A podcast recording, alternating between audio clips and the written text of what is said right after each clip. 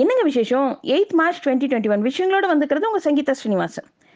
தேர்தல் தொடர்பான புகார்களுக்கு ஒன் நைன் ஃபைவ் ஜீரோங்கிற உதவி எண்ணை இருபத்தி நாலு மணி நேரமும் தொடர்பு கொள்ளலாம். அது மட்டும் இல்லாமல் வாக்களிக்கிற வர வாக்காளர்களுக்கு கையுறை வழங்கப்படும் சொல்லிட்டு நம்மளுடைய தலைமை தேர்தல் அதிகாரி சத்யபிரதா சாகு தெரிவிச்சிருக்காரு. தமிழகம் முழுவதும் எழுபத்தி ஆறு மையங்களில் வாக்குகள் எண்ணப்பட போவதாகவும் எண்பத்தெட்டாயிரத்தி தொள்ளாயிரத்தி முப்பத்தி ஏழு வாக்குப்பதிவு மையங்கள் அமைக்க போறதாகவும் அவர் அறிவிப்பு கொடுத்திருக்காரு.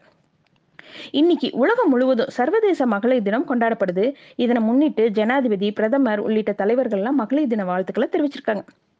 குடும்ப தலைவிகளுக்கு மாதந்தோறும் ஆயிரம் ரூபாய் உரிமை தொகை வழங்கப்படும். மேலும் திமுக ஆட்சிக்கு வந்தா அடுத்த பத்து வருஷத்துக்கு செயல்படுத்த போற பல்வேறு தொலைநோக்கு திட்டங்களை பத்தியும் நேத்து திருச்சி பொதுக்கூட்டத்துல திமுக தலைவர் ஸ்டாலின் அவர்கள் அறிவிப்பு கொடுத்தார். இன்னைக்கு உலக மகளிர் தினத்தை முன்னிட்டு அதிமுக தேர்தல் அறிக்கையில ரெண்டு முக்கிய அறிவிப்புகளை வெளியிட்டிருக்காங்க.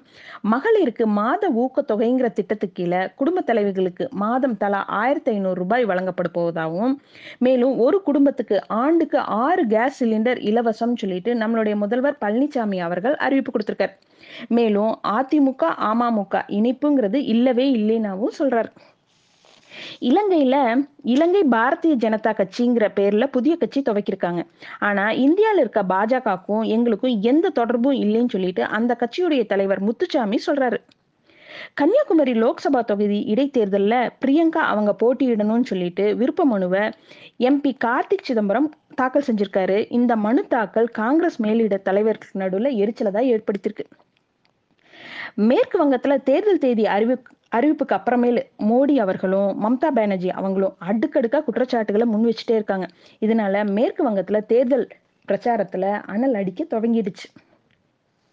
புதுச்சேரியில பாஜகவுடைய அமித்ஷா அவரு அப்புறமேல் மேலிட தலைவர்கள் எல்லாரும் பேச்சுவார்த்தை நடத்தியும் என்ஆர் காங்கிரஸ் ஒப்புக்கவே இல்லைன்னு சொல்லிட்டு ஒரு தகவல் வெளிவந்திருக்கு திமுகல விடுதலை சிறுத்தைகள் கட்சிக்கு ஆறு தொகுதிகள் ஒதுக்கப்பட்டிருக்கு. மேலும் ஆறு தொகுதிகள்லயும் தனி சின்னத்துல அவங்க போட்டியிட போறாங்க. கொரோனா வைரஸ் ஒழிப்புக்கு இந்தியா இறுதி கட்டத்துல இருக்கிறதாவும் முழு வெற்றி வேணும்னா மூணு வழிமுறைகளை பின்பற்றணுங்கிறாரு. முதல் வழிமுறை கொரோனா தடுப்பூசி திட்டத்தை அரசியலாக்குறத நிறுத்தணும். ரெண்டாவது தடுப்பூசிக்கு பின்னால் இருக்கிற அறிவியலை நம்ம நம்பணும். மூணாவது நம்மளும் நமக்கு நெருக்கமானவங்களும் தடுப்பூசி எடுத்துக்கொள்றத உறுதி செஞ்சுக்கணும்னு சொல்லிட்டு மத்திய சுகாதார அமைச்சர் ஹர்ஷவர்தன் தெரிவிச்சிருக்காரு. சென்னையில ஒரு தொகுதியில மூணு பேருக்கு கொரோனா தொற்று உறுதி செஞ்சா கட்டுப்பாட்டு பகுதியா அது ஆக்கப்படும் சொல்லிட்டு சென்னை மகன மாநகராட்சி அறிவிப்பு கொடுத்திருக்காங்க.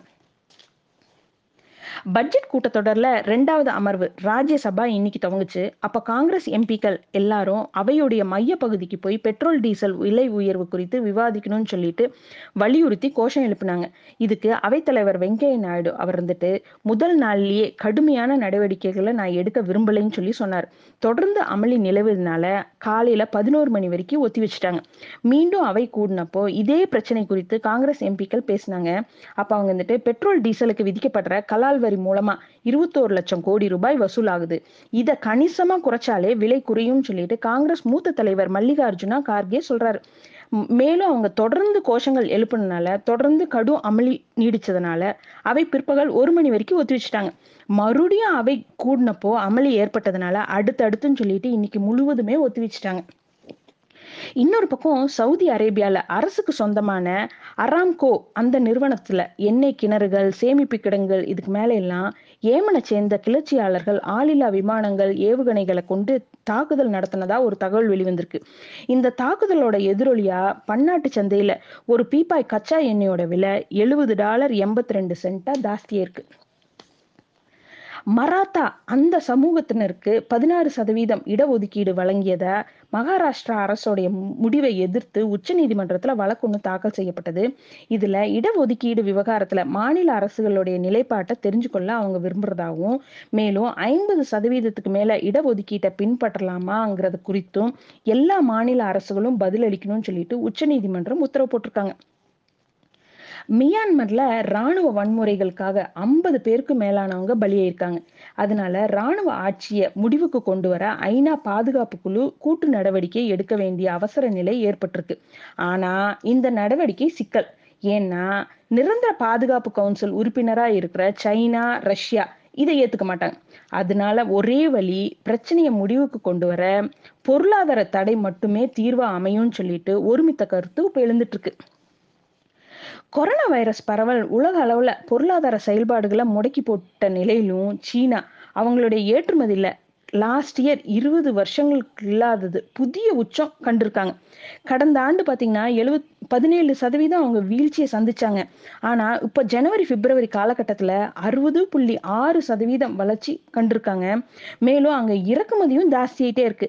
லாஸ்ட் இயர் ஃபோர் பர்சன்ட் இருந்த நிலையில இப்போ இருபத்தி ரெண்டு பர்சன்ட்னு சொல்லிட்டு ஜாஸ்தியே இருக்கு. இதே மாதிரி இன்னும் நிறைய விஷயங்களோட நாளைக்கு night sharply at nine o'clock உங்க மீட் பண்றேன். Good night